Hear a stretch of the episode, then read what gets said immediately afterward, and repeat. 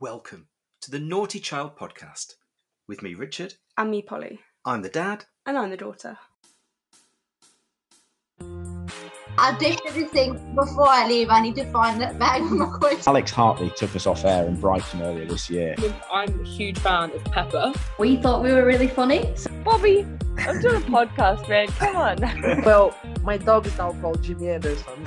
Oh, well, Manchester Originals aren't through to the Eliminator, so I've got to change my team. Do you cook French food? Like, do you cook frog legs and snails? Uh, just lock myself in a procedure room. Sophie Ecclestone's the worst. It's like having a child with you when she's on tour. I don't know whether it shows something about me or whether it just shows I'm a little bit stupid.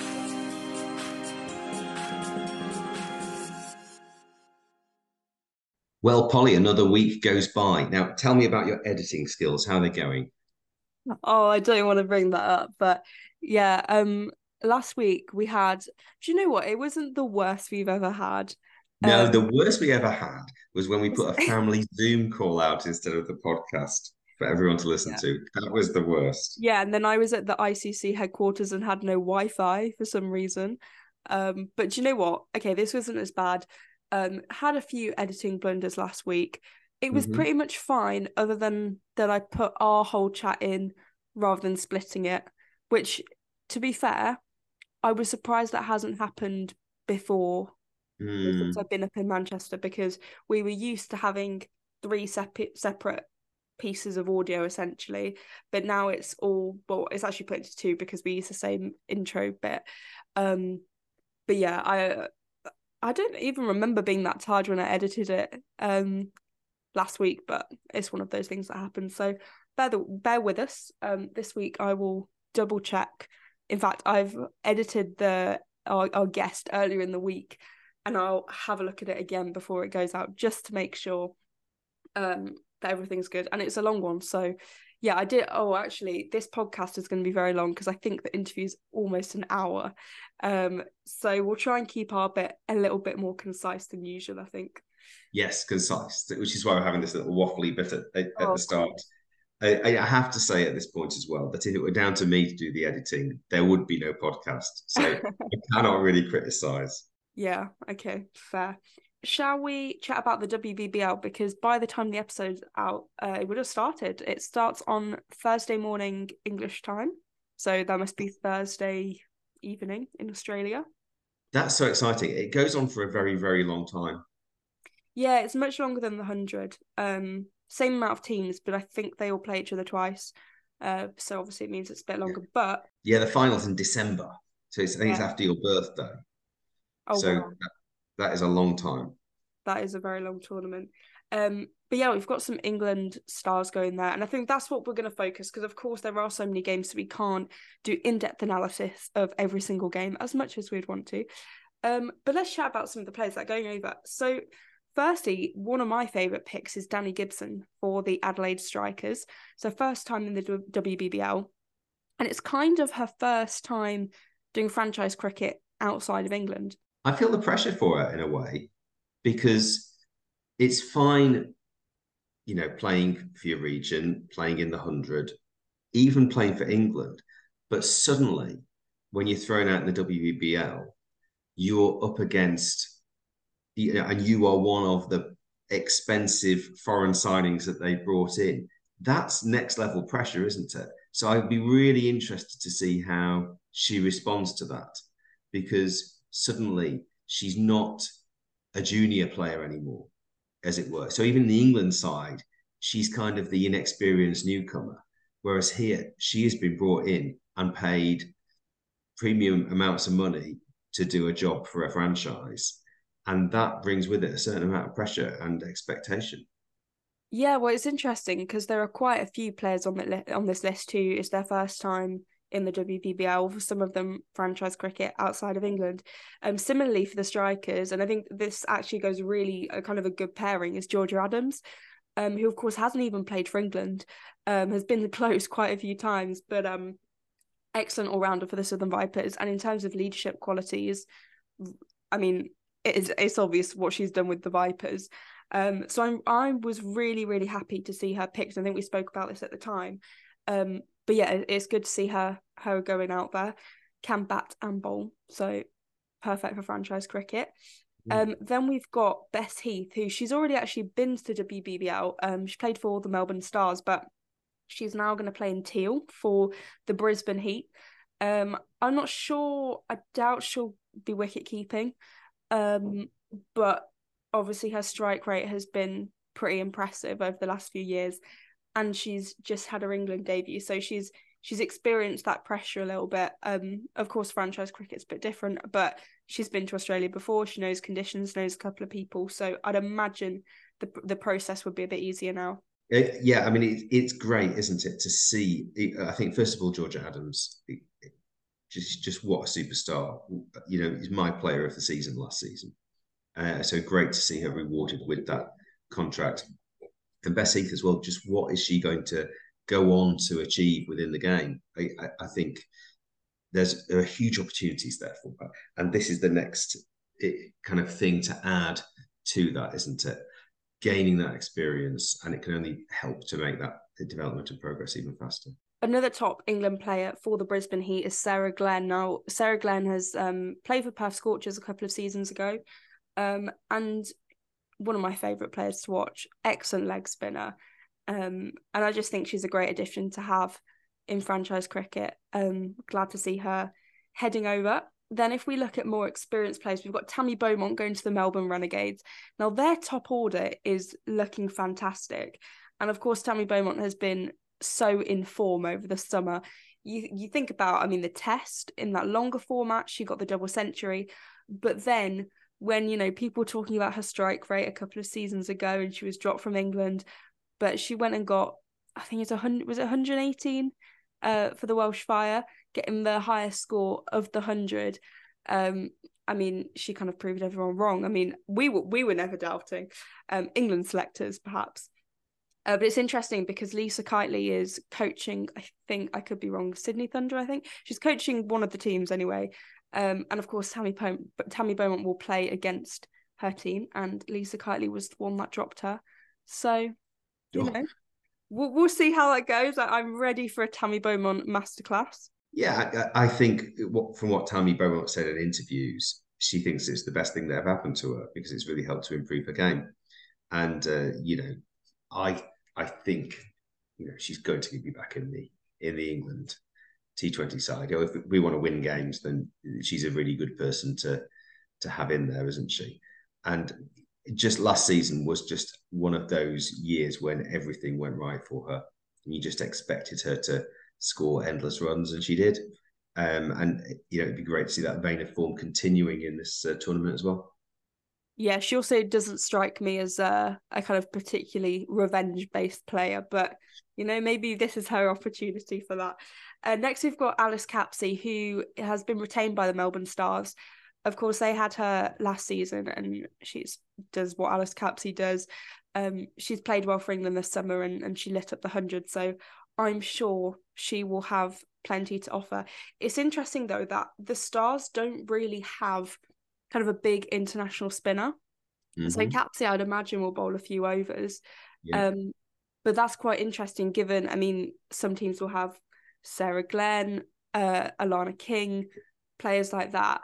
Um, so I'll be, I think Alice Capsey will bowl a little bit more. Of course, her bowling is not world class, kind of like her batting. Um, but that might be a bit of an opportunity for her. I, I think it is, and and I think she is a good all rounder. And but the the other thing with Capsey, she's so competitive, and Mm. so if she's not scoring runs with the bat, she will take wickets because she just desperately wants to contribute to be part of the you know the winning team, if you like. So that is her whole, whole mentality.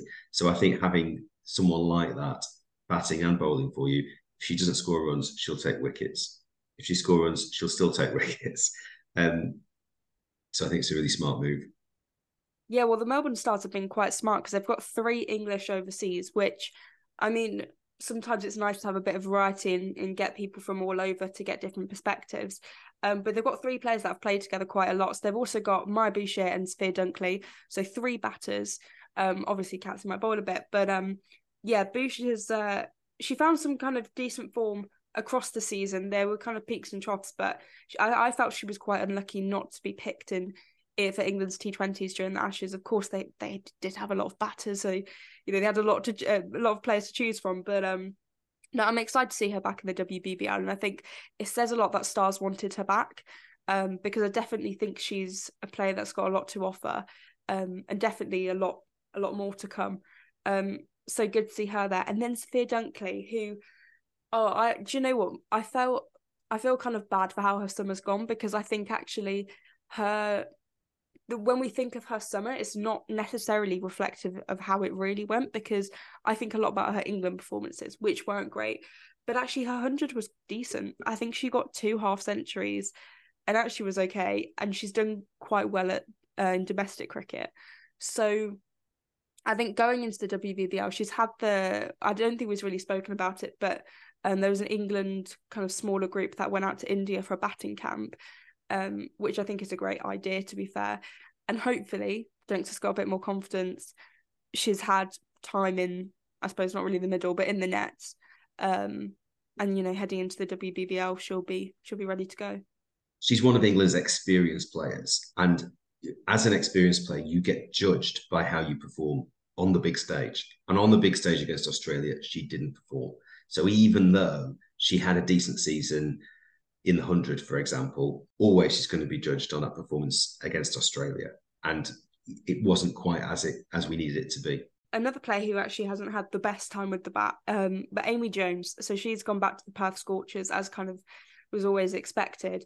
Now, the thing with Amy Jones is you're not necessarily going to get massive scores from her, but you're going to get the best wicket keeper in the world without, you know, that that's just that's going to happen. Um, so I think actually the value she adds to the team, she's very experienced as well, and she can bat. Like you know, she if she has a good day, she'll do really well, and she can get in kind of the forties quite quickly, um, which I suppose is what you need for T Twenty. Just getting to the thirties, forties quite fast, um, not using up too many balls, and it's all good. But yeah, her wicket keeping, everyone knows how good it is. Um, and they they actually have a lot of wicket keepers in that team because I think they have um, I could be wrong. Beth Mooney, Maddy Darke, and they've just signed Lauren Winfield Hill. So I mean, they're not short of wicket keepers. They could have whole slip cordon. well, yeah, but I guess it's a great opportunity for players like Maddy Darke, who's a little bit younger and kind of up and coming more to to learn from. I mean, every, I'm sure every wicket keeper in the world would want to spend time with Amy Jones to learn from her. Yeah, and I think of her contribution in that Edgbaston T20 when England were actually struggling, and she came in and she again it was a cameo. It was you know forty odd off fifteen balls or something like that, but you know hit a six off the last ball, and it it gave us something to uh, you know it gave us a target that we could um, try and win by. And we didn't win in the end, of course, but um, it it certainly put us in contention, and she can always do that for you. Then next we've got Heather Knight for the Sydney Thunder. Now she's going to be captaining the Sydney Thunder this year. Um, I think this is going to be an interesting one because I suppose we saw Knight's leadership across the Ashes, which I think was really really positive.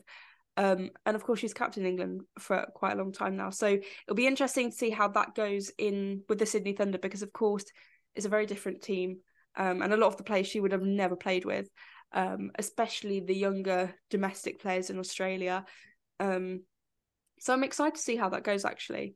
Um, and again, I think I think it's always a good opportunity with franchise cricket to just play with different people. Um, I suppose see some of the leaders in that side, um, just to kind of see how other people do it, um, and especially help some of the younger leaders within the team as well. I mean, you never want to help the Aussies, but you know, it'll be interesting one to see. Um, also for the Sydney Thunder, we've got Lauren Bell. So yeah, I'm I'm always excited to see Lauren Bell. Um, but I, I think she'll be I think she'll be really, really useful in terms of kind of being a, a frontline seamer. Um, she can offer a lot and she's had a good summer. Um, so yeah, excited to see that. She has, and, again, it, she's still learning. It's an experience thing, isn't it? As much as anything else. And I think you know, I think back to that final over at Southampton. And those are the situations she needs to be put back in constantly in order to gain experience so that she can perform you know at the death for example, and, and not be here for 26 in the future. Well, yeah, exactly. Revenge on Australia, really. It all comes back to that. Um, next up, we've got Bryony Smith, who signed for the Hobart Hurricanes. Another domestic player. I mean, she has played for England a few times and she featured in the Commonwealth Games, but in terms of kind of fringe players, she's definitely up there. Um, so firstly, to even see her signed is is really good, but all rounder again, top order batter, decent strike rate. Also strike rate's brilliant, brilliant. Yeah, takes a lot of wickets as well. Mm-hmm. Um, so I think a, a massive kind of asset to the team. I think what's interesting about some of the, I suppose, more domestic English players is that actually a lot of the Australians have never faced them. Um, or like bat against or bowl against. So they they don't really know what to expect as much.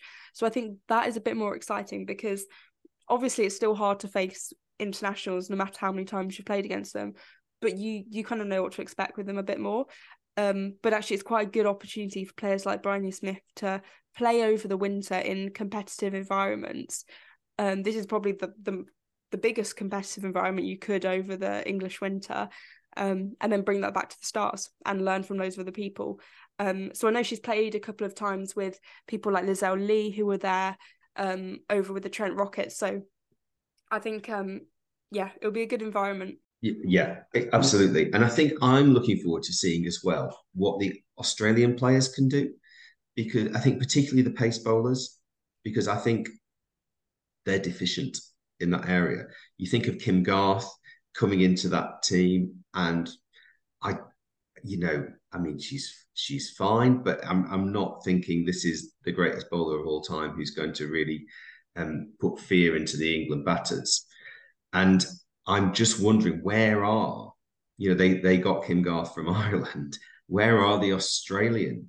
You know, where's Stella Campbell? Is she, you know, is she going to break through at, some point and and get into that Australian team? Who are this? Uh, the young fast bowlers who are who are going to be the next generation of Australia players.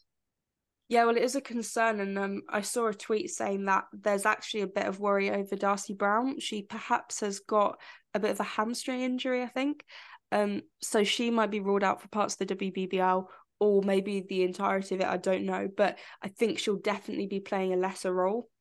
Um, so again, that's another kind of seamer for Australia who's not going to have a prominent role, and and players like Megan Schutt are you know getting a bit older and i mean their longevity within the team you know that you know it's not going to be forever um so we'll see and i always love seeing this is the same with the 100 actually the australian or english domestic players that kind of have that breakthrough season you think about alice capsey i want to see that with australia.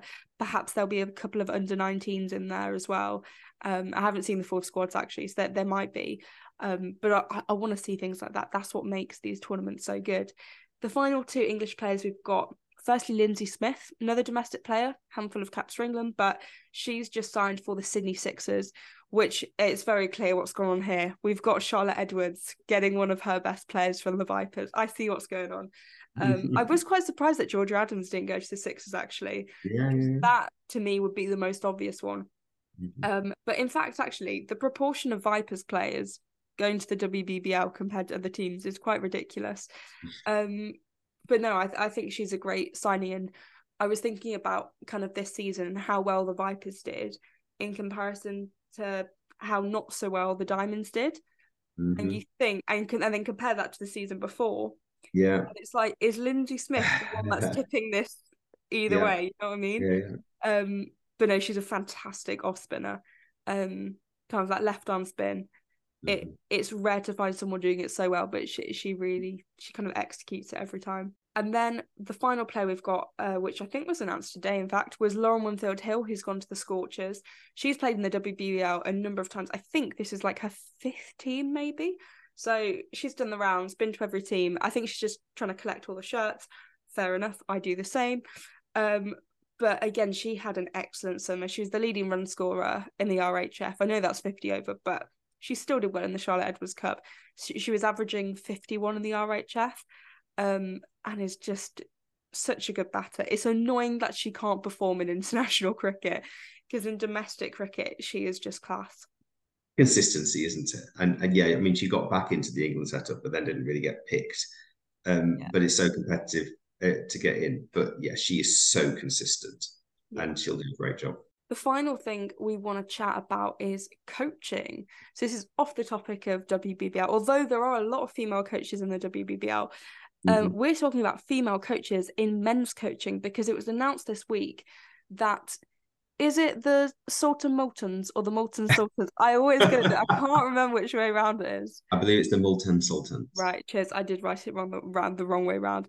Um, but anyway, they have a very exciting announcement actually that their bowling department is going to be coached by female coaches. So we've got two friends of the pod actually. Catherine Dalton is going to be the fast bowling coach. Now we know how much Catherine has done, particularly actually she's worked a lot in Pakistan. Um, mm-hmm. so she kind of is accustomed to the environment. This is in the PSL, by the way, that she'll be coaching. Yes. And she's worked with so many young fast bowlers. Um, and I, I, think she's a fantastic coach. What she's been able to do is amazing. And then a slightly surprising one, but I'm very excited to see Alex Hartley is going to be the spin bowling coach. I mean, I I just can't. I, I'm finding it hard to get my head around the thought of Alex Hartley being a coach. Um, I mean, huge experience. What a great opportunity it is for her. Um, I can I, my thought of her is that she she doesn't really like training very much. So um so she's going to have to persuade all these people to to to train seriously. So it's a kind of poacher turned gamekeeper role uh, for Alex Hartley. I think it'd be really interesting. I think she'll really enjoy it. Yeah, me too. I, I think it's a great opportunity, and yeah, great to see. I mean, Sarah Taylor kind of led the way with um, coaching in men's cricket. So there are more coming through, and that's that's pretty exciting. Now, I think we need to do a big introduction for our guest today. I don't want to build this up too much, but I think that this person is the future of cricket. She is absolute box office. She is gold dust. And be that as a player or as an influencer, I think that she is someone who is going to play a big part in the development of women's cricket in the future. Yeah, so we spoke to Regina Suddahazai, who plays for Italy. She also plays for Sussex, and she could qualify for about 10 countries. Um, but she was so fantastic to speak to. In fact, we spoke to her for around an hour. We had so much to talk about, and her story is so interesting, her passion for cricket, and she's just an absolutely fantastic person. And most importantly, actually, friend of the pod, keen listener. We love that. Um, so enjoy our very long chat with Regina.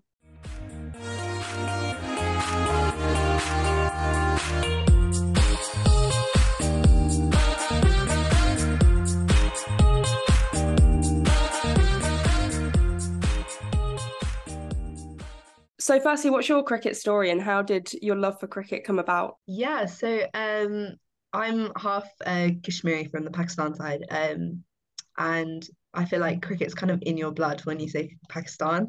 Um, so I kind of grew up with all my uncles and like my dad. They all played cricket, and I could just remember like always going to their games. When I was about three and four, my dad took up a job as the manager of the USA cricket team. Um, so I have family in the US. My mum, she was born and raised in the US. So we lived there for a while while he was managing and it was probably one of the coolest experiences ever. He'd come home from different Caribbean islands that he'd gone to go visit, or Nepal, Canada, and he had like his little film recorder, you know, recording all the things that he saw and all the things that he was involved in. And I think that kind of like built up to be like, oh, you know what, cricket's quite cool. Like, look at the opportunities he's gotten to have and the things he's gotten to do. So I think when I was younger, because you know I'd got to witness that from him, it was kind of like, okay, I want to play cricket and have those same opportunities. Obviously, you know, softball cricket doesn't really give you that. You kind of just sit in a field and try and whack a ball. But um, very quickly, when we moved back to England, um, my dad put me at a cricket club with my brother. At first, I hated it. I didn't want to play. I thought this is awful. But my brother played and he loved it. So I can I can have my brother do something and me not do it. so from there I kind of carried on playing and I realized that I actually kind of enjoyed it and quite quickly I realized that I was actually okay at it um so that was quite cool but I the club I joined was uh, pretty much male dominated but I remember in under we actually had quite a few girls that wanted to play cricket um so that was really cool because I never felt like I was alone at the start of my cricket journey there was like two other girls that played consistently in games with me and then from there I kind of just kept playing um, softball cricket and I really liked it. And then I wanted to go play hardball. So my dad took me to the nets. He was like, okay, let's try hardball out. And I really loved it. It was so much fun. And from there, they were like, oh, do you want to go play county? I was like, let's try. So we went forward for county trials. And from there, it kind of all really hit off. I was like, oh, maybe cricket's not such a bad sport anymore. I think I started to enjoy it then. When I got to hardball cricket, I think softball cricket, I was a little bit bored after a bit, but I did really enjoy hardball. Oh wow! So so you got into uh, county, and I, it's Sussex, isn't it? That that you're yes. based in. Um, yes. So so do you currently play for Sussex then? Yes. So um, I've been in the pathway since under eleven, um, mm-hmm. And I've gotten to work through like every single age group, and I got to make my Sussex Women's debut like earlier on last year um, which was like a dream come true ever since I was a kid. You know, I always wanted to wear the cool Sussex shirt and everything. Um, because obviously you see like Danni Wyatt, Sarah Taylor, like when I was younger. Um, so that was awesome. I got to wear the pink shirt as well, which is probably my favorite one. And yeah, I've continued playing county. Um, this year I got to play pretty much every single game, which was awesome. Um, meeting awesome players as well, like um, getting to play with George Adams. She's been a coach in the pathway since I was 10 like when i joined she'd always been involved but getting to like play with her was pretty cool um chiara green um we had a player who plays for australia a uh, nicole faltum she came to play for us this year and you know it's so cool watching her back she's one of the nicest people you ever meet um, and a lot of the Vipers girls as well. Obviously, they play at Sussex as well, so you get to like kind of gauge that experience and speak to them. Um, so I have to say, like Sussex give me awesome opportunities. Um, Alexa, uh, Alexa, Alexia Walker, who's the uh, coach of the Sussex Women, she's absolutely brilliant. She manages the pathway so well, and I think she's probably one of the reasons that I've always stayed at Sussex because she she just you know she really helps you feel that you're worthy of your spot and you're worthy of you know playing cricket and you know taking that title. You know what? I'm actually okay. So if it wasn't for her, I think I think maybe county cricket wouldn't have been my thing anymore. But she really pushed me and she gave me opportunities that you know I'll be forever grateful for. That's amazing and, and it's interesting because Sussex it feels like it's a bit like the heartland of women's cricket because you you it, the Vipers is just there, isn't it? And you've mentioned whole load of names of of people. If you like, Georgia Adams is one that comes to mind straight away who are they're kind of heart and soul of women's cricket in in in who they are and the career they've had and the, and the impact they've had. So tell us a little bit about the influence of some of those role models on you. Yeah, of course. Um, so I think Georgia Adams always kind of being available, if you will, throughout the pathway. I think that was so imperative to kind of the dream, if you will, because you sit there and think if Georgia can do it, and you know she's giving you your expertise, it really motivates you to be like I can do it as well. Um, and she's always been so kind and so she like she gives you a lot of time. She doesn't kind of limit it and like talk to you for like five minutes be like right i need to go talk to someone else. If you genuinely have questions she's always there to answer which i think is absolutely awesome. Um as well like when i got to properly play um for sussex i remember i got a text message from her and you know like you sit there and obviously i've known her for a while but getting a text message from her is one of the coolest things ever because you don't expect it and her name and her profile picture pops up and you're like wow georgia adams is messaging me right now. So I think that was really, really cool initially. And I think she's always been an asset to Sussex as well as BACA. Um, she's worked at BACA for a couple of years. And I think she's been a major asset to the development of cricket in general, you know, being in that limelight and um, kind of being someone who's gone through it. And obviously her journey's been difficult. And I think that's really helped, especially when you have your own setbacks and stuff like that, because you look at her and how well she's dealt with that. So I think that's been really, really cool. Um, I think as well, like other people like Nancy Harmon, um, hearing kind of her stories as well in uh, even county cricket and you know what the things that she went through, and then obviously her story at Vipers and stuff like that. And you kind of stop putting everyone on a pedestal and instead look at them as just kind of inspirations but as well as people that you can talk to and people that you can gauge experience from because i mean they've been through so much and obviously they're so good at the game. You know the game inside out. You know gauging that experience from them i think is so imperative to like my own development personally but I think as well my mindset when I came to it because you stop idolizing because I think they would agree and say just talk to us the normal people. Um but you stop idolizing you just start asking because you want to learn instead of you know oh my god it's um so I think it's been really really important and I think it's been uh, awesome for women's cricket down south especially um especially for the younger girls because they've always been involved with like especially the young girls like under 10 under 11 um so yeah i'm very grateful for how interactive they are with us. Yeah it's fantastic to hear and i suppose actually having those role models so visible is something i mean that would have wouldn't have happened i suppose 10 12 years ago. And yeah for the next generation coming through it's only going to get better. They have people like you to look to and things like that are amazing.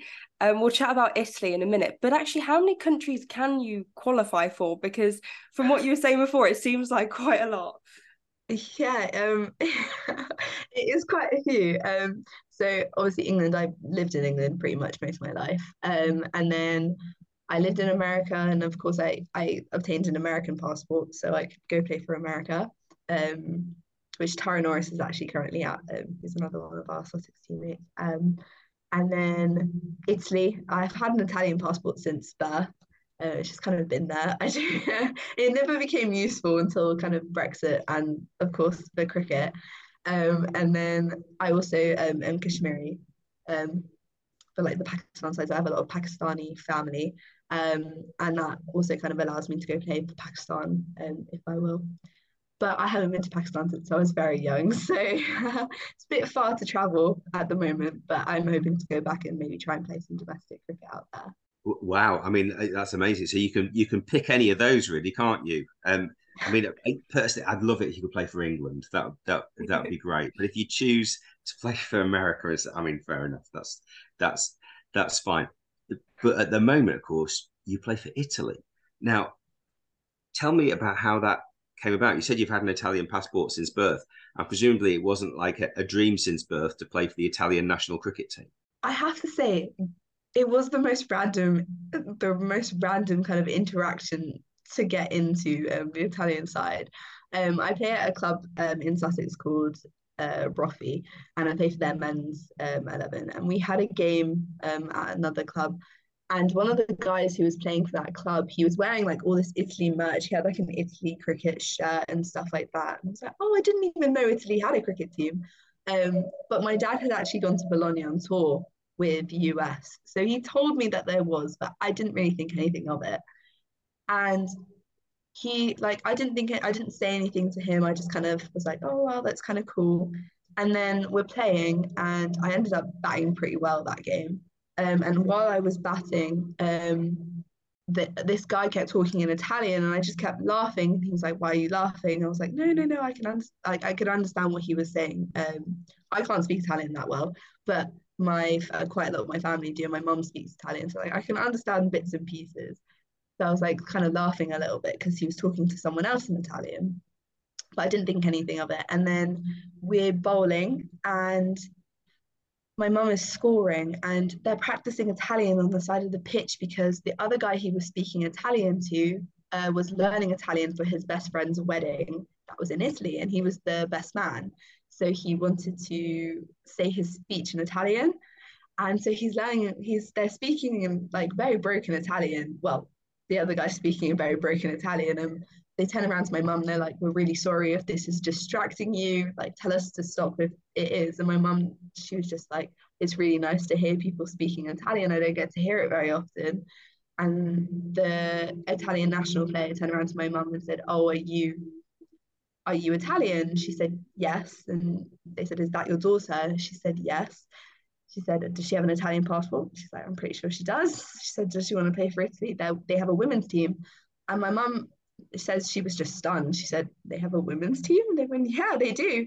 And from there, he stopped after the game and I came off the pitch and he introduced himself to me and we kind of spoke a little bit. And I thought, you know what, why not? You know, it'll be a bit of fun and see how it is, engage international experience, which I think would be awesome. So let's just give it a go. And from there, it kind of went in. We got contact details, and I had to renew my passport, which was such a long process. But um, yeah, I got in touch with the coach. I met up with the coach and one of the players in London, um, kind of a couple months shortly after that interaction. We kind of met, had a, a trial, if you will, like a little net. And um, he kind of said to me, Well, let's try and get you in the next tournament. So yeah, from there I got to go play um, that February in Gibraltar and make my debut, which was pretty cool. I, I can't complain. I just I think it, like looking back on it, it was the most random kind of way to get in. But I mean, nevertheless, sometimes it's just right timing. So that is so cool. How old were you then when that when that was happening? Uh oh, I was set. I just turned seventeen. Absolutely brilliant. So, so tell me a little bit about your debut for Italy then, and, and what it was like to to put on the uh, the Azzurri shirt. Yeah, the yeah the Azzurri shirt. Well, um, oh, I have to say it. it so it was in Gibraltar, uh, which is very strange. Every day we crossed the. We were staying in Spain, so we had to cross the border every day into Gibraltar, and it was my first time having to play cricket on AstroTurf because a lot of European cricket is still played on Astro. So I'd never had to play on an AstroTurf pitch, let alone kind of a 3G outfield. So that was getting used to it. We came like a couple days before and we got to practice on it, and I was not used to it at all. The tennis ball bounced and everything. I was like, okay, I have to get used to it, but you know, let's just play cricket and see how it goes. It doesn't really matter, but you know, it was a very strange experience at first. Um, when I initially got to Spain, they actually lost my luggage, uh, sorry, my cricket bag. So um, it was a bit of a stress for the first kind of day and a bit.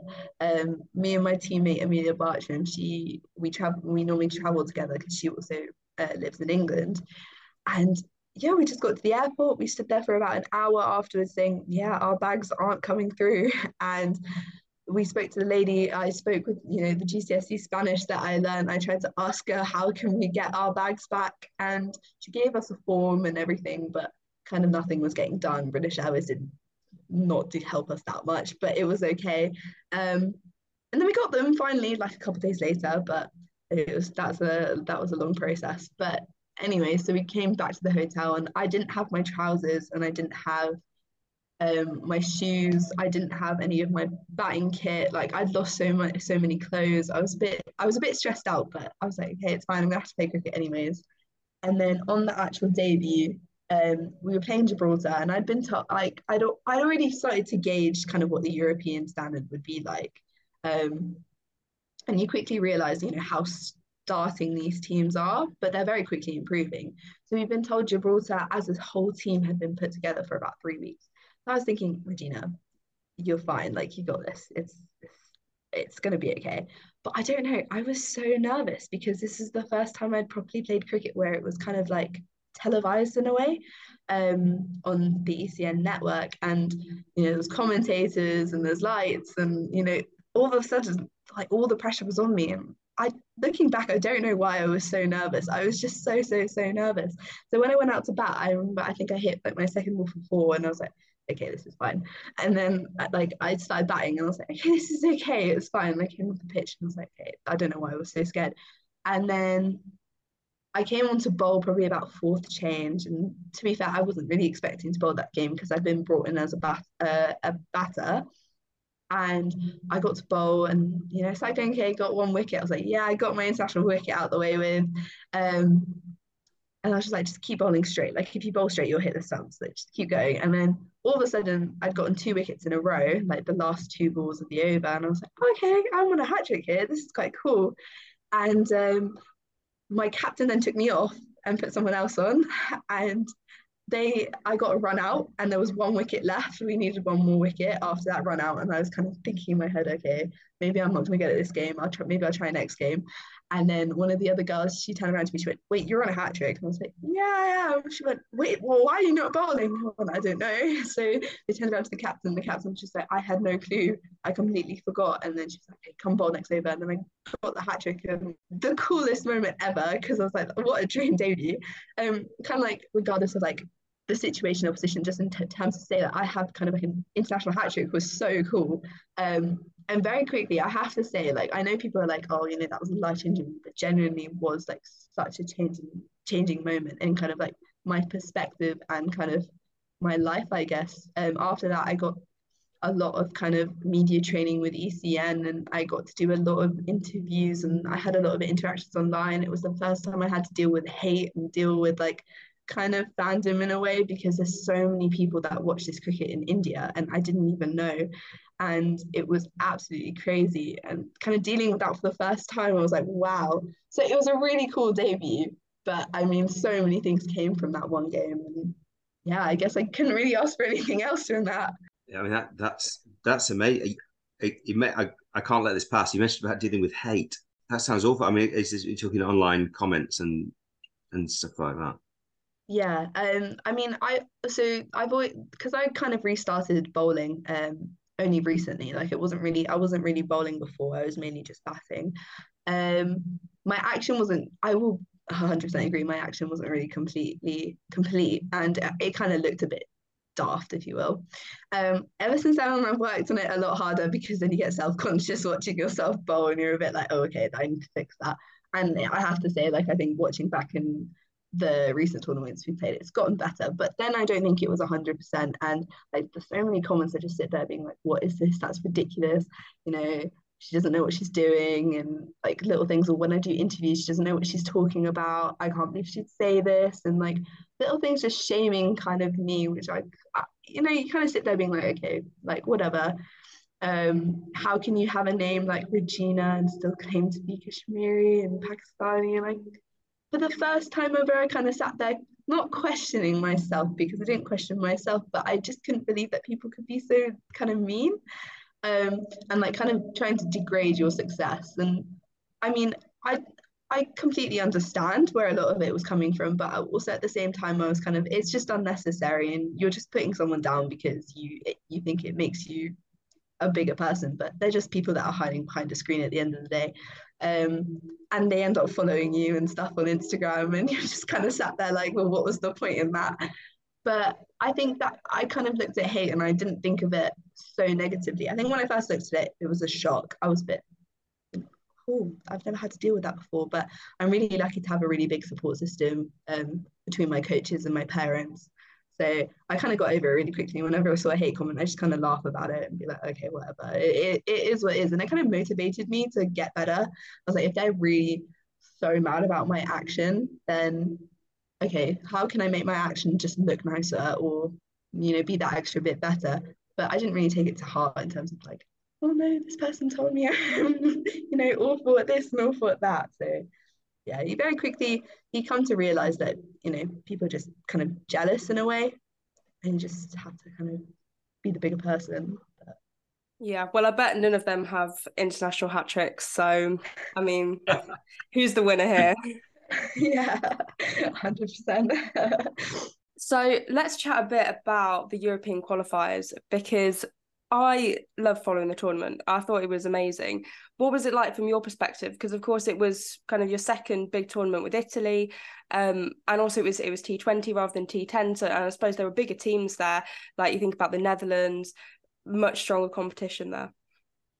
Yeah, hundred percent. Um, the Division Two kind of asked the so the Division Two qualifiers initially, they were quite cool because you know this was kind of like our big first tour and it was the, f- the first time I've ever actually like seen the other European countries that were a bit more developed, like um, France, uh, Germany, Turkey, not as much, but getting there, Sweden, uh, Jersey, and I think like initially when we played our first game against Jersey in the Div Two ones, that was a little bit disheartening because we did not do well. We were 44 all out and they got it, but they got it six down. And I think when they got it six down, I kind of realized, okay, we have a like we're not bad. It was just a bad first game.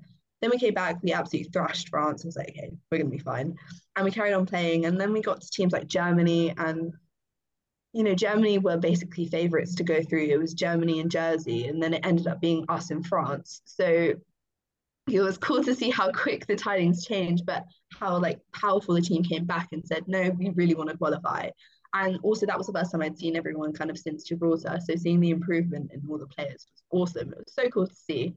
Um, and you know that was a massive success. So I think coming into the Division One ones where you had Scotland and the Netherlands, I there was a lot of nerves, hundred percent. There was a lot of nerves, but I think everyone just kind of went with the attitude of let's just play the best cricket we can. We came a couple days early, and the initial kind of feeling was excitement. There was no doubt about it. We were all so excited to be there, but I think there was a little bit of kind of nerves also a lot of you know we can do this we deserve to be here. And it wasn't really questioning our position because i think initially a lot of us were like oh my god you know playing scotland and the netherlands we're nowhere near them. But really you know we felt like we deserved to be there and we'd proven ourselves to be there. And i think our main goal was to beat france to showcase you know we're higher than that level. We just need to get to the next level which would be like the netherlands scotland level and we were able to do just that, which I think was like a major goal going into it. Um, I think getting to play the Netherlands because we played them in the ECN tournament before.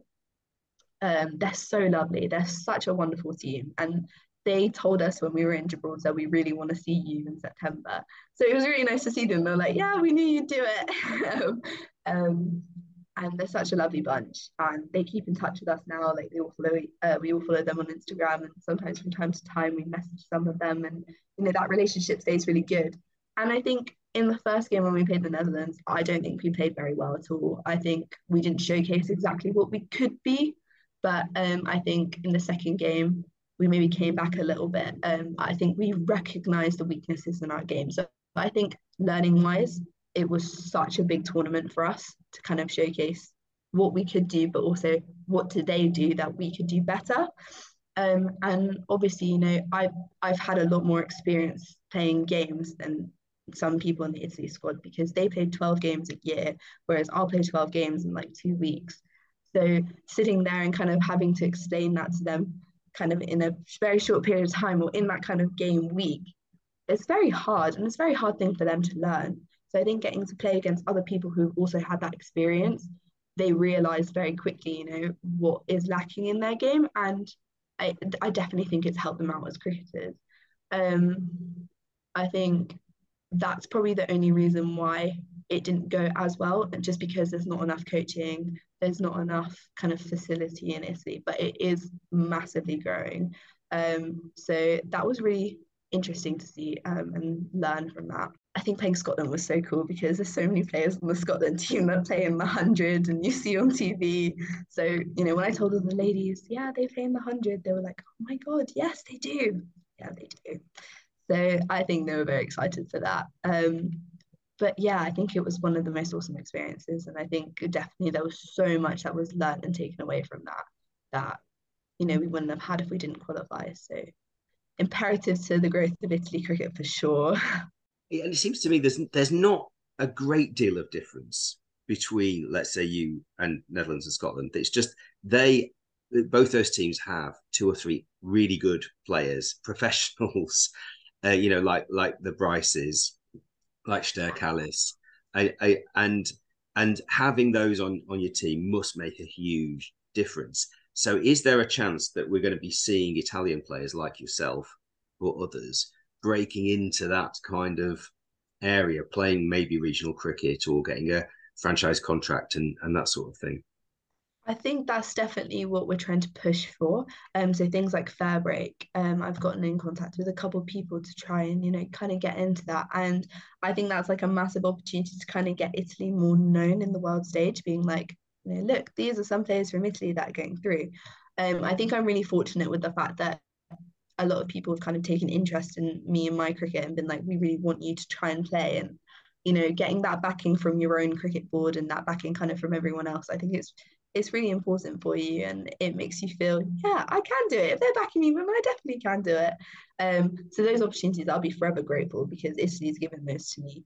Um, and so I think that is definitely something that we're looking at. In terms of region, I think I've been slightly unlucky in terms of like I'm in a region like the Southern Vipers where there are so many talented people, and I just don't think at the moment I have a spot that would, you know, kind of be there. And it's very hard with Southern Vipers because they're very um they're very picky on age, if that makes sense. So I mean, being 18, it deems to be a little bit too old for the academy, but um of course, they very much try to stem their cricketers from their academy up into their first team. So I think regional cricket is a bit of a tricky situation because I think it depends on the region. Um, because I've enjoyed my time at Sussex and I'm so supported at Sussex, I found it hard to kind of, you know, break into that regional point or like say to Sussex, okay, this is what I want to do. But, you know, kind of have to look at your options now and be like, how can I make it as a cricketer? But I think after my Italy experience and kind of sitting there being like, okay, regardless of what it is, I've had international experience. Um, and like I've been able to perform against people like the Bryces. Um, I play Premier League cricket as well um, in the Southeast region. So you get you come across like so many hundred players. I mean, Naomi Dattani, we play against her uh, twice a year, and she's absolutely wonderful. Um, so like you get to be with all these people. You feel like you are good enough, and you are at that spot, and you're told that you're good enough, but there's just not that space for you. So you kind of have to move around. And I think I've spoken to some people and they've been like, yeah, we're interested. You just need to keep performing. So obviously it makes you work harder because you sit there thinking, I really want to make it. Um, and I think that drive and that hunger keeps the spirit alive a little bit more. But it's not like a complete setback. It's just more of, you know, okay, this is not working right now, but when the time's right, it will come if it's supposed to be. So I think Italy's definitely given me more opportunities to broaden that horizon when it comes to franchise. Um, and also not just that, you know, looking at other people that are in that franchise circuit and then making your contacts with them and then maybe going to their country or you know maybe coming to play for their club and then you get noted in different areas so it, it's cool in that sort of ways but um, I definitely think that there is a very bright future for Italy. And not just that, we have some Italian players that, like, that we have a young player called Metnara. She's 17 and she is an incredible batswoman. She bats, she's awesome and she's so young and she's learned everything in, in Italy. Like, she is a proper homegrown Italian girl who's come to play cricket. And we've all said to her, you are going to be in things like FairBreak, which she deserves to be in. And, you know, I've told the coach to send her to England. She can come live with me for the summer. I'll get her into playing some cricket in the summer. It'll be so good for her growth. And, you know, I think they're looking to do that because she is such a good player. And I really think that Italy, as it grows as a nation in cricket, because they've got a massive, like five year plan for it, I think potentially could be really, really good. We have a lot of girls as well in England who've all of a sudden got Italian passports um, and have said to me, oh, yeah, so how who do I contact? I'm like, oh well, if you want to contact this person, you can. Um, I think there's also a couple of people in Australia that are looking to um, come as well with some Italian passports. So hopefully, I think the future of Italy cricket is really big. Um, and we have some people on the Italy side as well who have had so many experiences playing for Sri Lanka as well. Um, we have two players that used to play in the Sri Lankan side um, before they immigrated to Italy, and having their experience as well in the team has been awesome. It's been so cool to see.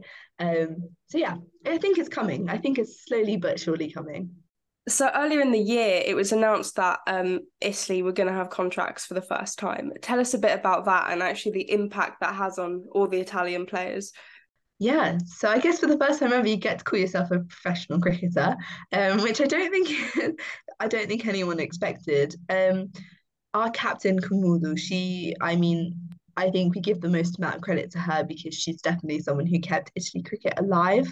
Um, they funded Italy cricket throughout their own pockets, traveling kind of around the country, or they had to go on tour and play in another country. They would pay themselves to go and play and buy all their ki- equipment, all the kit and shirts and stuff like that. And I think for her, for the first time ever, that was a massive credit to her work and all the effort that she'd really put in we anyway so ever since i joined italy they the federation has actually took on all our expenses and stuff like that and they pay for flights and all our kit and everything. So that was always it was kind of you know break even.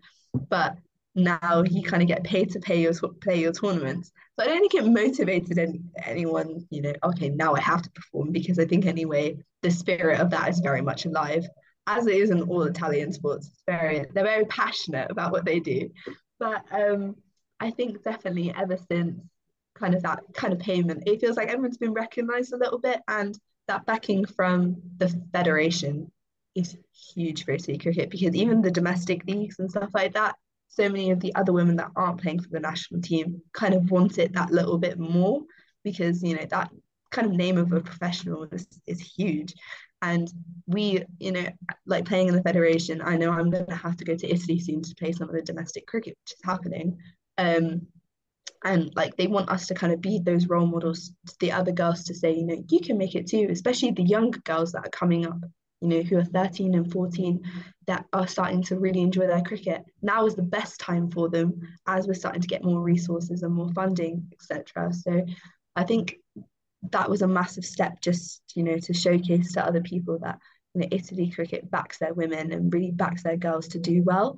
And because we got to the same stage as what the men got to, um, the men also got to kind of the Division One European qualifiers, and we got to that stage. So it puts us on the equal balance to say both these teams are at that level. Um, they just need that help getting that one step further, uh, which the Italy men nearly did actually. They nearly beat Ireland, which was awesome. If they beat Ireland, they would have qualified to the next to the global World Cup qualifiers. So Italy Federation, the Italian Federation has recognised that you know the women's team are getting so good in Europe, um, and the men's team as well doing so so so well, and that's just a massive recognition. Uh, sorry, recognition for the women to say we see you, we see what you're doing, and we want you to improve. So hats off to all the people that worked hard for it. And I think it's a massive um, appreciation of Lorena and Prabhath, who have dedicated so much time to the Italy squad. They it literally is their life. They fund so much of it themselves until now. Um, and yeah, the federation, we're so grateful for them.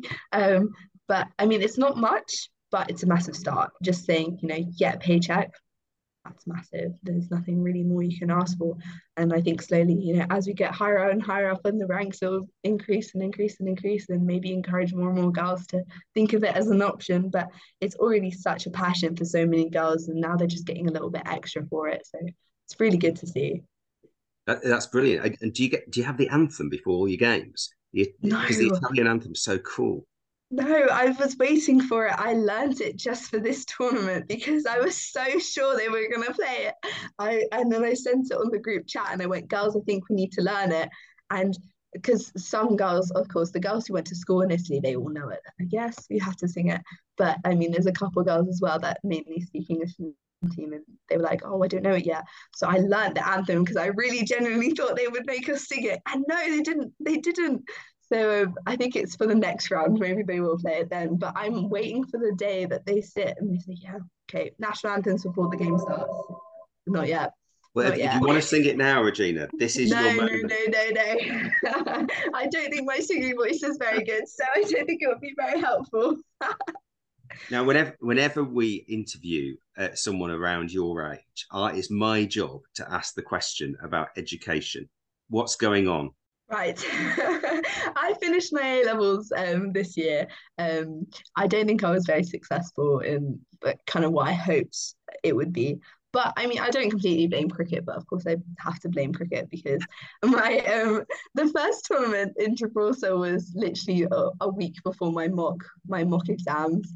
Um, I missed a whole week of school for it, and then I had my mocks, and I was like, oh, mocks is fine. But I came out of my mocks crying because I was just not very happy with how it was but it's okay.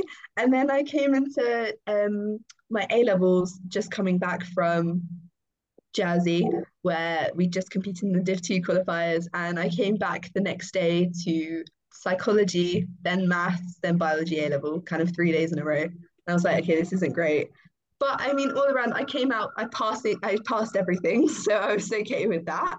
Um, I got okay grades, like okay enough in terms to get to university. But I, I'd always um, said, especially after COVID, that I wanted to take a gap year just because I wanted that break in education. But my dad, he's now a professor, so I don't think I'd get far in life if he was if I didn't go to university. Because of course he's been very, you know, get your education and prioritize that. So I've always we've always had that in the household. I think that's really good. Um, for both myself and my brother, kind of having that education purposes, because um, it's kept us reading and stuff like that, and I think that's really helped kind of develop us as people. But I do want to go to university. I do want to carry on with education, um, just not this year. So at the moment, I'm currently doing my UCAS application, um, as well as I think I'm going to take one more A level um, on the open kind of colleges and stuff like that, and you know, just try and kind of gauge that extra um, the, the extra qualifications for myself um, because think it is something I do want to carry on with. I would also like to go kind of when I'm younger so I can, you know, progress through the ranks quicker. But yeah, hopefully I'm actually looking to say something kind of similar to you in terms of like journalism and communications. Um, but it's just kind of finding the right course for you and finding the right university for you as well. Um, so yeah, just going through that at the moment, which is fine because I went through it last year. So of course, just having to remember, okay, what were top tips for personal statement and little things like that. But at the moment, it's going well, and yeah, definitely will carry it on. that was the right answer. Well done. Every yeah, single time. Always that question. Um, so I've actually seen you play one time. Um, so earlier in the summer, I was at Trent Bridge to see the one. I was doing a bit of media stuff. So oh, yes. yeah, so I don't think I ended up speaking to you, but I did see you hit a couple of sixes. Um, so chat about that experience of because it's it's such a weird kind of concept like you never do this in cricket of having all these exercises where you kind of get ranked and you get points for them um but but chat to us about doing that yeah um so the one was really random i got tagged in it by one uh someone i used to play cricket with and they tagged me and i went, went why don't you enter so i was like okay yeah why not i'll enter it i'll see how it goes and to be fair, I went mainly because I wanted to speak to Lydia Greenway to kind of gauge some advice about cricket because I was having a bit of a crisis in my head, being like, oh, I don't know how to progress and stuff like that. Um, but also I wanted to go just to kind of see what it was all about, and also the opportunity to play at Trent Bridge. I think that was kind of the main reason I really wanted to go. Um, I think it was really cool. I think she's set up something that's awesome. It really tests kind of like all aspects of cricket. Um, I think as well meeting the girls there and like different experiences and different levels of cricket that everyone plays is so cool. I mean, there were girls there that were like really competitive. there were a few that were extremely competitive. You kind of looked at them like I was just here for some fun. And then there's some girls as well that are a bit, you know, I'm just here to enjoy myself, see the day. When when I get the opportunity to play Trent Bridge again and stuff like that. And I was like, okay, you know, that that's really cool. And there were some girls that had only started playing cricket like a year ago and they were there and so awesome. I think it was I wasn't expecting it to be softball. I was actually expecting it to be hardball initially, but I know it was something to do with the wicket. They were having issues with the wickets. They had to put out AstroTurf and stuff like that. Um, but I think overall, like she's done something really, really cool. There's a lot of fielding elements. Uh, I think the bowling, the only thing, my gripe, this is the one thing I think about every time I go to bed, is the bowling element. I'm, I'm a spinner, so I, you know, of course, it's good to know how to bowl a Yorker, but don't to bowl that Yorker length, otherwise I get kind of slogged away to the cow corner. So, um, you know that that's my uh, arch nemesis, uh, arch nemesis. But it's okay. It's a good skill to have. Um, it costs a lot of points as well, which was a bit frustrating, but it's okay. It's okay. um, but I think it's awesome experience. I mean, you get to say you hit a six at Trent Bridge. When do you ever really get to say that?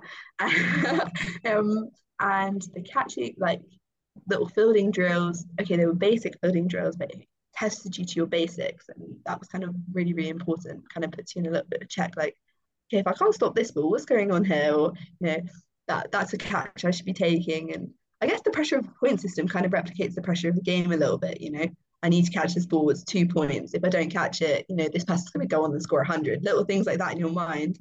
Um, so that was really awesome. I think Lydia Greenway has done an awesome thing to kind of motivate more girls to play, just to get girls there. I think is so good and get people more involved in the game, uh, which is really really exciting. Um, I can't wait for the next one just to see how it goes. I can't I can't participate anymore, but I think it was awesome. Like I'm excited to see how the next one goes for her. Um, I think Lacuna as well with the kit and everything. I'd never heard of Lacuna before, and then all of a sudden I've seen the stand and I just got speaking to the wonderful uh, lady who runs it, Lee, and you you just like the story she's american herself and she's running a cricket a women's cricket clothing company um so i think gauging that was really cool uh, the contacts and kind of that that interaction with so many people was awesome. Um, in my group, I actually had a girl who played for Middlesex under 18s and Somerset under 18s, and we had a triangular game that next Monday. So we also we all saw each other and said, "See you next week," um, which was pretty funny. Um, but yeah, it was so cool. I did get my chat with Lydia Greenway as well in the end. Uh, I think it helped me a little bit. She was very nice. And then I saw her that Sunday. So I think the tournament was on a Wednesday, and I saw her that Sunday when I was playing a club game. uh, in London. I saw her in the Waitrose that was uh, by the service station, and we literally ran into each other. She went, Regina. I went, Lydia. And we just had a little conversation. She went, Oh, are you going to your cricket game? I said, Yes, it is Sunday cricket. And she was traveling down um, to see some family, and it was just how how funny it worked. But you know, we'd had a really nice discussion. So she kind of asked me, you know, how I was feeling after that, and I think that was really helpful for me just to kind of calm my mind a little bit because I was kind of in a weird place with cricket. Um, and yeah, I think what she's doing is awesome. I think it's an awesome competition, regardless if you win or not. Like just being involved in it is awesome, and having cricket district there as well, and having kind of that massive media, it's so good because then you know the outreach is going to be awesome, and I really hope that you know this will be a tournament that'll be more national. There'll be different ones everywhere, and I think that's kind of their plan. So it's good to see, and it's awesome to see so many girls there, and yeah, really excited for for that tournament to kind of grow. It's great to know that Lydia Greenway shops at Waitrose as well, because in my mind, she was definitely a Waitrose type person. Well, it was it was like the big service station. There was a WH Smith and a Waitrose, and I think we both knew where, where we were gonna go. We're like, yeah, we'll treat ourselves to some nice food at Waitrose. So she wasn't doing the weekly shopping Waitrose. Clearly, clearly the England contracts weren't that good back in the day. Well, one thing I want to chat about, which Richard is going to be absolutely clueless about, is TikTok. Because I think oh. your TikTok is absolutely fab. I think it's amazing. Because, firstly, there aren't actually that many people who talk about cricket on TikTok.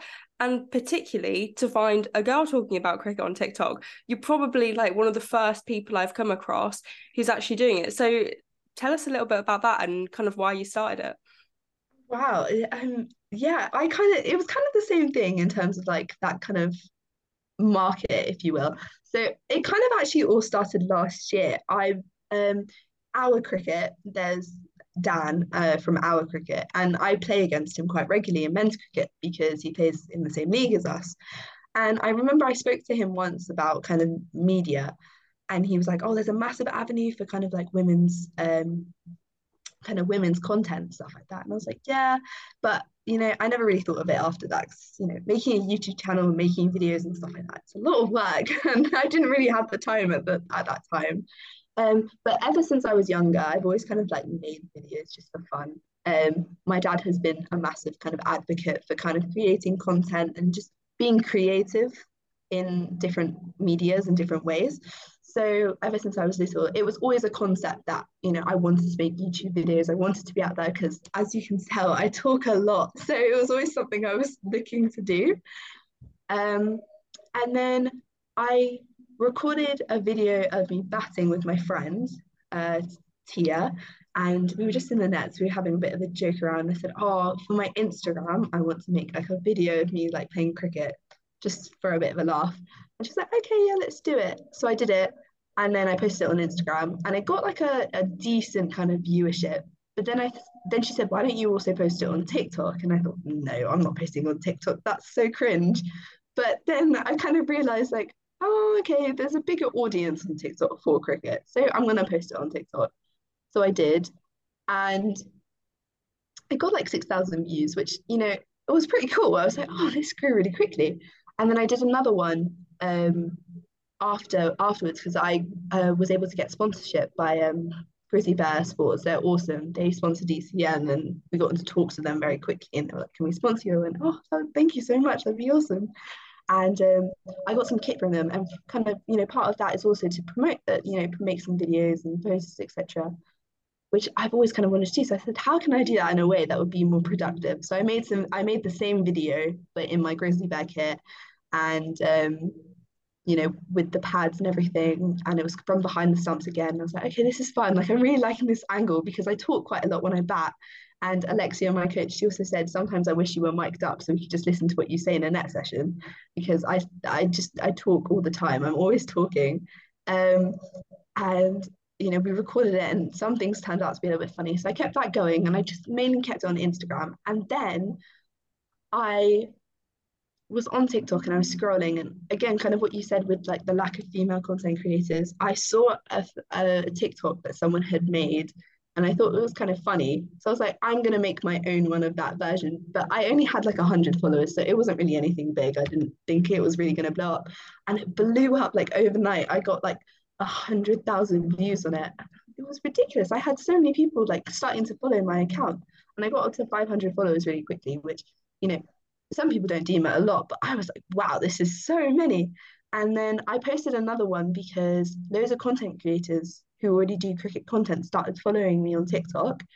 Um, so there was a filter going around like ranking ODI players, and I did it. And controversially, I got a lot of views because I put Virat Kohli second in it because I said he wasn't in form at the the moment, which you know I now I take back. We've seen him in the World Cup; he's doing pretty well. And I put Babar Azam on top. So there was a massive debate in my comments, being like India, Pakistan, India, Pakistan, and a lot of people were getting you know really heated in it, telling me you don't know anything about cricket, but I used it to my advantage because it's like, okay, this is getting a lot of viewership. I think it's now on 300,000 views, which is crazy. Um, and it started getting viewership, so I used it and played with it a bit more, being like, okay, I, neutral. I don't, you know, I don't pick a side. I'm there for cricket. I just love cricket. Blah blah. blah. And slowly, like more and more views have started raking up, and you know, more followers and stuff like that. And it was just crazy how how fast it kind of grew. I wasn't really expecting it. Um, and the amount of friends I've made as well, that you know, just followed me back, like dealt with cricket, cricket umpire, cricket casuals, even cricket districts. Um, you know, they just followed me back and all of a sudden like start reposting my videos. So Then the views go up and the comments go up. More and more people like, oh my god, blah blah blah. I still have the debate, you know. You don't know anything about cricket because you put Kohli second. I was like, okay, I'm sorry. but you use it to your advantage and I think it grows an audience a little bit and people kind of play around with it. Um, and slowly, slowly, slowly, it's starting to like kind of grow, which is really cool. I'm really enjoying it and I'm loving it. Um, some of the content as well, the content creators I've kind of met online and stuff like that, they've been like, "Do you want to do a collab?" Um, my sponsorship, my sponsor is in uh, Ireland, so a couple people, creators in Ireland, have been like, "Oh, when you come, you know, let's make a video together." I'm like, yeah, of course, let's make a video together. It'd be awesome.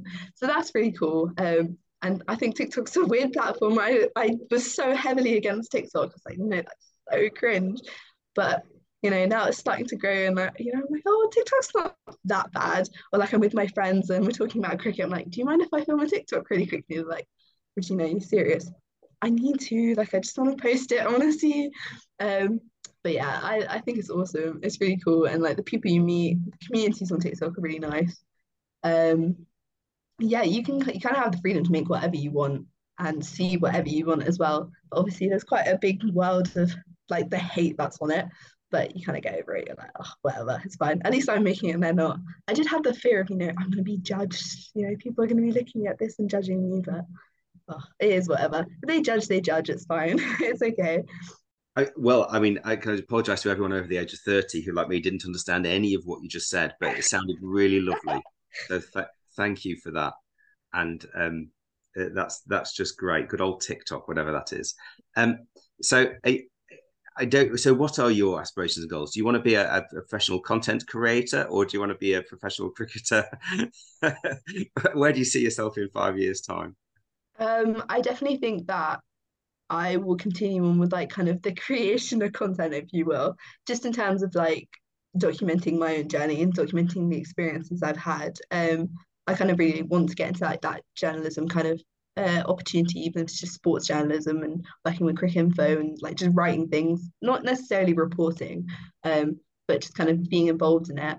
Um, I want to play as long as I can and see how far I can get. I know right now the kind of age limit I'm in is kind of the the age limit I have to work really really hard to try and make it if I want to become professional cricket, especially in England. Um, so that's definitely something I'm trying to push for and trying to get myself in a better situation for, um, as well as like the franchise tournaments outside, like FairBreak and little things like that, like trying to play in those, um, even domestic cricket kind of around the world. So I think I want to play, if that makes sense, like play cricket around the world, but like document my journey. Um, and just kind of showcase like this is you know I'm just an average person who decided to play cricket and like this is the experience I've had just because I've been really fortunate to have this um, and kind of show people that women's cricket isn't what they think it is in terms of oh, it's just women like that want to play cricket. Like women's cricket is on the it's going so far and it's actually so much better than people give it credit for. And the experiences you can have with women's cricket it's not just a, a, sport that you know women are less than men the women in england now are getting paid the same as the men. So obviously there is a massive growth with the women's cricket and i just want to document that and show you know why not just get involved like just get involved with the game be involved with the sport and just love the sport as much as i do because i think i sometimes have an unhealthy addiction um, but you know, I don't think it's too bad. so yeah, just kind of carry on with that. And that's kind of the five-year plan, I guess.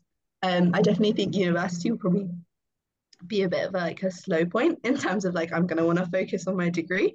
But I think that will just also, you know, keep me kind of grounded in terms of like, okay, what's necessary in my life and what do I have to genuinely do to enable that I get to where I want to be um, and like focus me a little bit more because I think I, am very scatterbrained. I think about like three things at once. Um, so I kind of need that regime a little bit to kind of keep me in line because I think I think of so many ideas, but you have to like narrow it down. Be like, no, Regina, you need to get it done now. Um, that's kind of the plan. Will it go to Cannes? I have no idea but um, I'm just kind of excited to see um, and excited to get to experience and like the amount of contacts I've gotten to make has been awesome.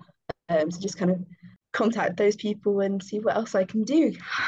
Yeah, I mean, uh, really good. And I just think you you've got a massive future in cricket. You know, one one way or the other. You know, as you know, I've never seen you play, so I can't comment on you as a player. But your passion for the game and what you're talking about in terms of promoting and that sort of thing, um, I just think you're. It sounds like you're doing stuff that no one else is really doing and the the opportunities and openings are are there. I mean, as, as Polly's found really in in her sort of developing career, and I just think, yeah, keep on doing what you're doing because I think it's fantastic.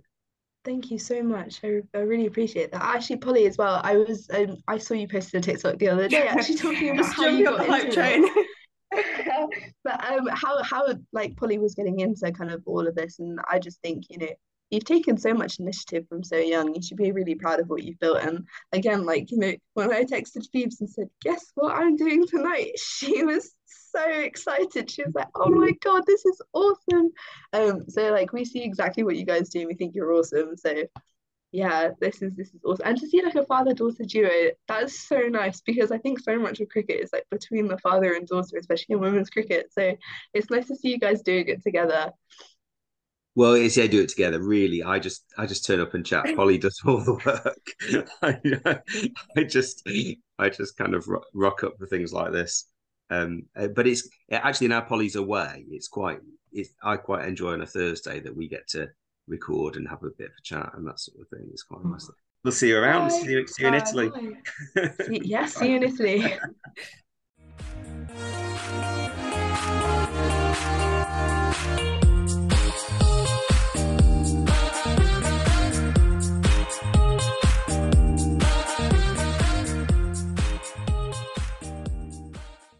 Polly, I think that is possibly the most enjoyable interview we've ever ever done together. Oh, I had so much fun doing it. Um, those interviews where you you can just chat for ages and ages are are so much fun. Um, so yeah, thank you so much, Regina, for coming on because she was absolutely fantastic, and I'm really excited to see how cricket in Italy grows. Um, I, I think that European cricket is kind of very much a rising thing at the moment. I mean, we saw um, in the I know we don't talk about men's cricket here, how dare we? Um, but of course, the Netherlands beat South Africa earlier in the week um, in the Men's World Cup. So things like that, it's just kind of it's very exciting that these things are starting to happen. And Scotland are, playing Ireland at the moment. I think Scotland won the first game. Yes. So um, yeah, long live European cricket. It's great. We love those European teams. Yes, yeah, and Italy, definitely one to watch out for in the future. Yeah. Um. So next week we're going to have another guest, as usual. Um. But in the meantime, you can follow our social media. So our Instagram is Noughtie Child Podcast. Our Twitter is OO Child Podcast. And actually, relating to uh, our guest today, our TikTok is also Noughtie Child Podcast. I've tried to post on there a few times because I have a lot of spare time at the moment. Um, so if you want to see there's not really that many funny videos. I did actually rank. There's a filter now. This is just not speaking your language, Dad, so you can ignore what I'm saying. But I did rank England, uh, like England players. There was a filter, and it's like a random generator. But once you put them in that place, say you put them third, you can't move them, but you don't know who's coming next. So you could put Sophie Ecclestone number one, and then Nat Sciver-Brunt comes along, and you've got to, but you might have already put someone two, so she might end up at seven. So that was quite good fun doing that. So we're going to I'll try and post a bit more on that. You definitely won't be posting on there, um, yeah. but we'll be back next week, and uh, I hope you enjoyed our our very long episode today.